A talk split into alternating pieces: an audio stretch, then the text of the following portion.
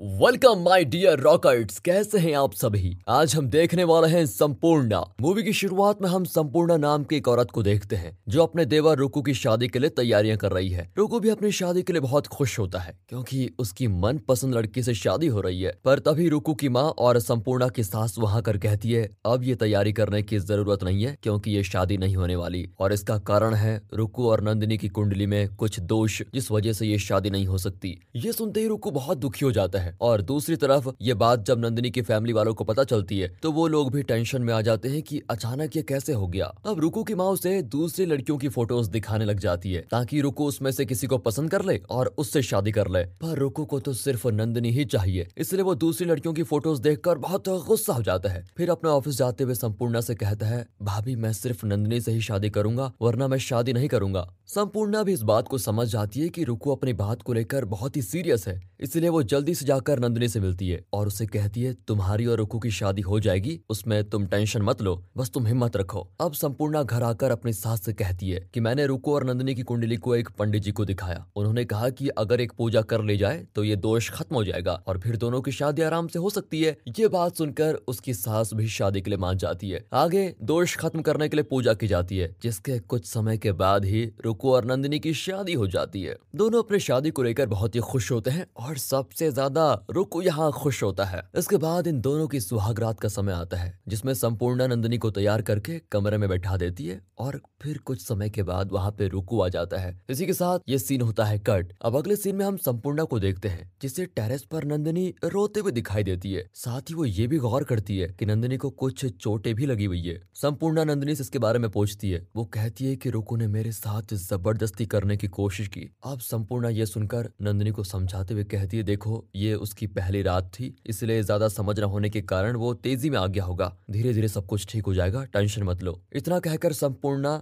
नंदिनी को सब कुछ भूल जाने के लिए कहती है। नंदिनी भी इसे रुकू की गलती समझकर वापस अपने कमरे में जाती है। पर यहाँ हम देखते हैं कि असल में रुकू ने सच में नंदिनी के साथ ज़बरदस्ती की थी, जैसे कोई जानवर करता है। और इसीलिए नंदिनी को इतनी चोटें लगी हैं। खैर, अब कहानी आगे बढ़ती है और अब नंदिनी और रुकू के हनीमून का समय आ गया है। संपूर्णा नंदिनी को उसके हनीमून के लिए कुछ ड्रेसेस देती है और कहती है तुम दोनों हनीमून पे अच्छा समय बिताना ओके दोनों इसके बाद हनीमून के लिए निकल जाते हैं। अब हनीमून पे जैसे ही नंदनी संपूर्णा की दी हुई ड्रेस पहनकर सामने आती है उसको देखकर रुकू पूरी तरह से उसकी खूबसूरती में डूब जाता है। लेकिन कुछ देर के बाद संपूर्णा के हस्बैंड प्रोतिम को रुकू का कॉल आता है। रुकू कहता है कि, नंदिनी यहाँ मिल न रही है, शायद वो कहीं चली गई है। अब ये सुनते ही पूरे परिवार में टेंशन का माहौल आ जाता है कि नंदिनी अचानक कहाँ गायब हो गई। रुकू बताता है कि हम दोनों हनीमून के लिए होटल पहुँचे थे और उसके कुछ समय के बाद मुझे नंदिनी दिखाई नहीं दे रही है। तभी संपूर्णा थोड़े सोचते हुए रुकू को होटल के टेरेस पर जाने को कहती है और वहाँ जाकर रुकू चेक करता है। तो उसे टेरेस के कोने में नंदिनी रोते हुए बैठी मिलती है, जिसके बाद रुको उसे वहाँ से लेके जाता है। अब ये खबर जब संपूर्णा की सास को मिलती है तो वो संपूर्णा से कहती है कि इस लड़की में कुछ तो अजीब है। जब से इसकी शादी हुई है, ये हमेशा उदास ही रहती है। और इतना कहकर उसकी सास उसे नंदिनी के ये बिहेवियर का कारण पता करने को कहती है कि वो ऐसी क्यों है, इसका जल्दी पता करो। अगले दिन रुको और नंदिनी वापस घर लौटते हैं, जहाँ आते ही संपूर्णा नंदिनी को वापस उदास देखती है और उसे अगले कमरे में ले जाकर उसे इसका कारण पूछती है। नंदिनी उसे अपने शरीर पर लगे अलग अलग चोट के निशान दिखाती है, जिसमें कई निशान बहुत गहरे होते हैं। वो बताती है,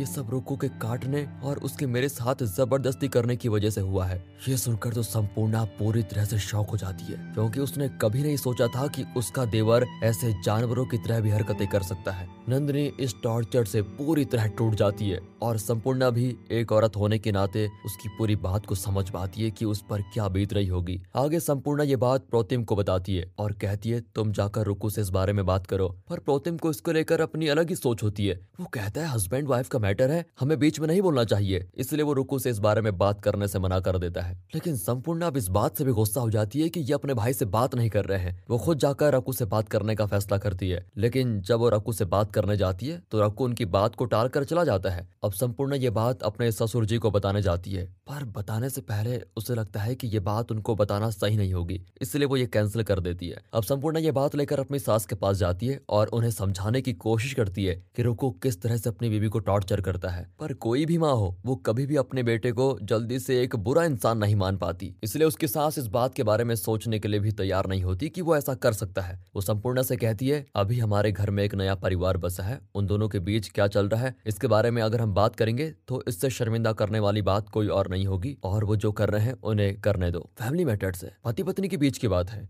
आगे वो ये भी कहती है, तुम तो रघु को अच्छे से जानती हो। और मेरे हिसाब से उसने ऐसा नहीं किया होगा। उसकी सास नहीं मानती, बल्कि वो पूरा इल्ज़ाम नंदिनी पर ही लगा देती है और गुस्से में चली जाती है। अब संपूर्ण इस बात को समझ चुकी है कि इस तरह से कोई बात नहीं मानेगा। इसके बाद वो नंदिनी को घर से बाहर लेके जाती है और उससे पूछता है कि क्या हुआ? नंदिनी बताती है कि हनीमून के समय पर रुकू ने मेरे साथ बहुत ही बुरा किया। उसने जानवरों की तरह मुझे ट्रीट किया और इसलिए अब मुझे रक्कू से बहुत ही डर लगने लगी है। उसका डर इतना होता है कि उसे इस बात का डर है कि आज रात फिर से रक्कू उसके साथ दोबारा वही काम न कर दे। अब ये चीज़ें सुनकर संपूर्णा को खुद अंदर से बहुत दुख होता है कि एक बीबी को अपने पति से ही डर लग रहा है। इसलिए शाम को रक्कू के घर लौटने के बाद संपूर्णा उसके पास जाती है और कहती है, जो तुमने नंदिनी के साथ किया वो सही नहीं किया। अब काफ़ी सुनने के बाद रघु उनसे माफ़ी मांगने लगता है और कहता है कि मैं उस दिन बहुत ही नशे में था, इसलिए गलती हो गई। मुझे पता है मैंने गलत किया, पर आगे से मैं कभी नहीं करूँगा। ये बातें रघु फिर जाकर नंदिनी से भी कहता है की मुझे अपनी गलतियों के लिए माफ़ कर दो। फिर नंदिनी भी रघु को माफ़ कर देती है। अब जब संपूर्णा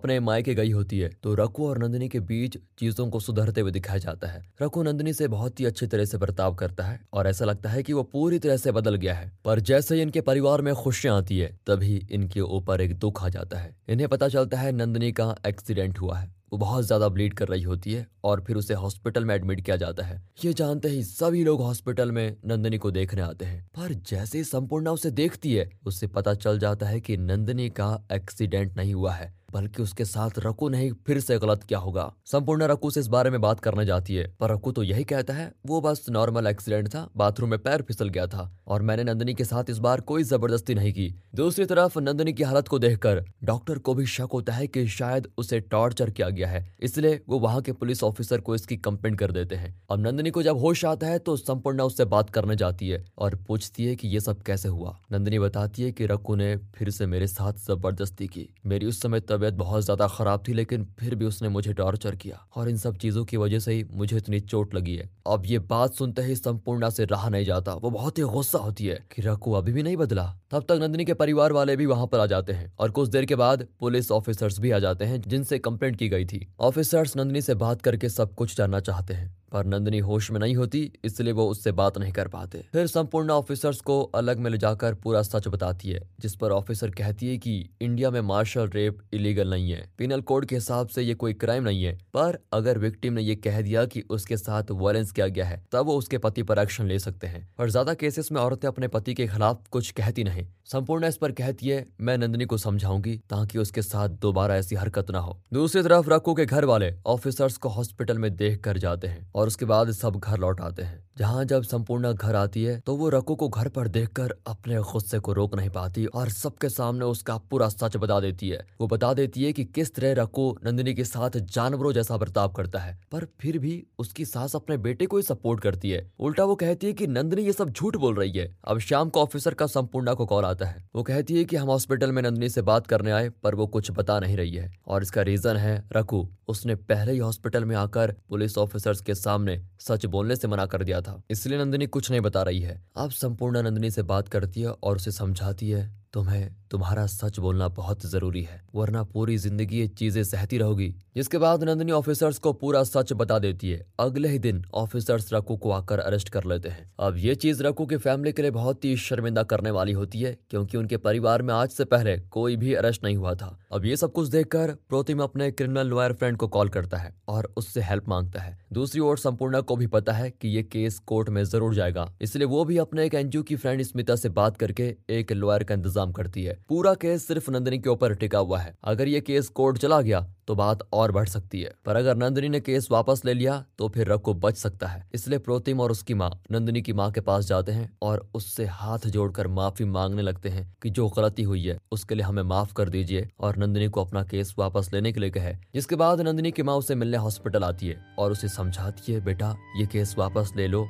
इसमें तुम्हारे परिवार की भलाई है। जिस पर नंदिनी कहती है कि, मुझे वापस उस जगह पे नहीं जाना, क्योंकि वो मुझे बहुत टॉर्चर करता है। अब उसकी माँ उसे समझाती है कि, मर्द लोग हमारे लिए पूरी ज़िंदगी भर काम करते हैं, इसलिए कभी कभार हमें भी उन्हें सह लेना चाहिए। अब नंदनी अपनी माँ पर गुस्सा होती है कि माँ, आप ये क्या बातें कर रही हो? आपको अपनी बेटी की चिंता भी है कि नहीं? आप एक औरत होकर भी ऐसी बातें कर रही हो? इस तरह दोनों में काफ़ी समय तक बातें चलती है, जिसके बाद उसकी माँ उसे इमोशनल ब्लैकमेल करते हुए कहती है, तुम्हारा केस वापस लेने से सब कुछ ठीक हो जाएगा। तुम्हारे पिता की तबीयत भी बहुत ज़्यादा खराब है, और ये बात सुनेंगे तो उनकी तबीयत और खराब हो जाएगी। इस केस को इस वक्त वापस लेना ही सही फैसला होगा, बेटी। और आगे होता भी ऐसा ही है। कुछ देर के बाद प्रोतिम अपने लॉयर के साथ पुलिस स्टेशन पहुँचता है, और तब हमें पता चलता है की नंदिनी ने केस वापस ले लिया है, और कह दिया है की मेरा एक्सीडेंट ही हुआ था। इस चीज़ के बेसिस पर भी रघु को जेल से छोड़ दिया जाता है और वो वापस प्रोतिम के साथ घर पहुँचता है। घर पर सभी रघु के आने से बहुत ही खुश होते हैं। उसकी माँ संपूर्णा को इन सब चीज़ों का जिम्मेदार कहते हुए उसे बांझ होने का ताना देती है।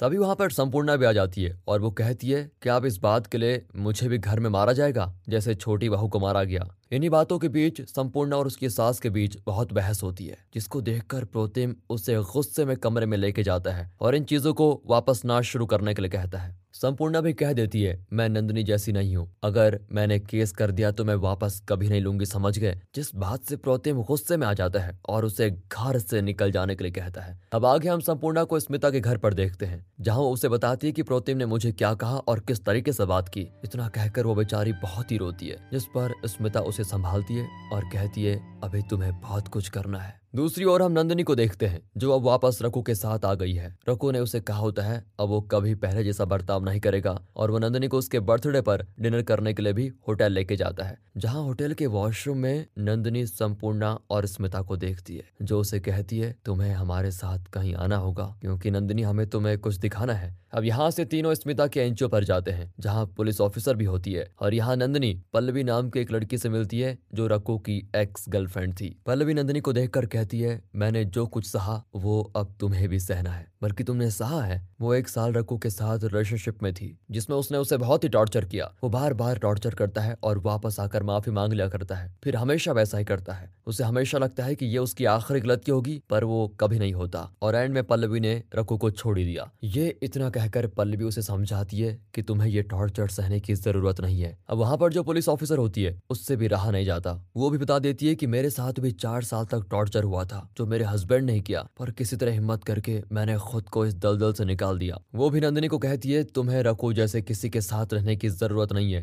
ये सुनकर नंदिनी को होश आता है और वो सबकी बात मान जाती है। अब आगे संपूर्ण और नंदिनी घर जाते हैं और घर पर सबको पहले से पता होता है कि संपूर्ण नंदिनी को वापस कहीं लेके गई है। इसलिए दोनों के घर लौटते ही रकू संपूर्णा पर गुस्सा करने लगता है और तभी नंदिनी उसे चाटा मारते हुए कहती है कि मुझे पहले ही तुम्हें चाटा मार देना चाहिए था। ये देखकर वहाँ पर सभी हैरान हो जाते हैं, क्योंकि किसी ने नंदिनी को पहले इतने गुस्से में कभी नहीं देखा। तब नंदिनी सबको अपना दुख बताना शुरू करती है और अपनी सास और ससुर जी से पूछती है कि, आप लोगों ने तो मुझे बेटी कहा था तो क्या आप अपनी बेटी के साथ ऐसा कभी होने देते? ये चीज़ें सुनकर उन सभी को अपनी गलतियों का एहसास होता है। उन्हें लगता है की हमें अपने बेटे को ही पहले समझाना चाहिए उससे ही रोकना चाहिए। नंदिनी पूरी रोते हुए अपने पर किए गए सारे टॉर्चर्स बताती है और आखिर में कहती है, मैंने रको पर वापस केस कर दिया है। इस बार मैं केस वापस नहीं लूँगी। संपूर्णा फिर आगे आकर नंदिनी को संभालती है और कहती है, तुमने इस घर को अपना समझा था पर अब तुम्हें पता चल गया है, ये घर तुम्हारा नहीं है। इतना कहकर संपूर्णा नंदिनी को लेकर घर से जाने लगती है। पर जब वो पीछे मुड़कर अपने पति प्रोतिम की तरफ़ देखती है, तब उसे बहुत खुशी होती है। क्योंकि प्रोतिम खुश होते हुए उसे देख रहा होता है। उसकी आँखों में ये चीज़ दिख रही है कि उसे अपनी वाइफ पर गर्व हो रहा है। प्रोतिम को समझ आ गया है कि उसकी बीवी सही कर रही है, और संपूर्णा भी ये बात समझ जाती है। अब एंडिंग सीन में हम संपूर्णा नंदिनी स्मिता और ऑफिसर को एक साथ कोर्ट के अंदर जाते हुए देखते हैं। यानी कि अब वो अपना केस लड़ने जा रहे हैं। इसके साथ ही दोस्तों, ये कहानी यहाँ पर खत्म होती है। और आपसे गुजारिश है हमारे दूसरे चैनल मूवीज़ वेदर को भी सपोर्ट कीजिए। मिलते हैं ऐसी मज़ेदार मूवीज़ के साथ। इसे लाइक कीजिए अगर अच्छा लगा हो।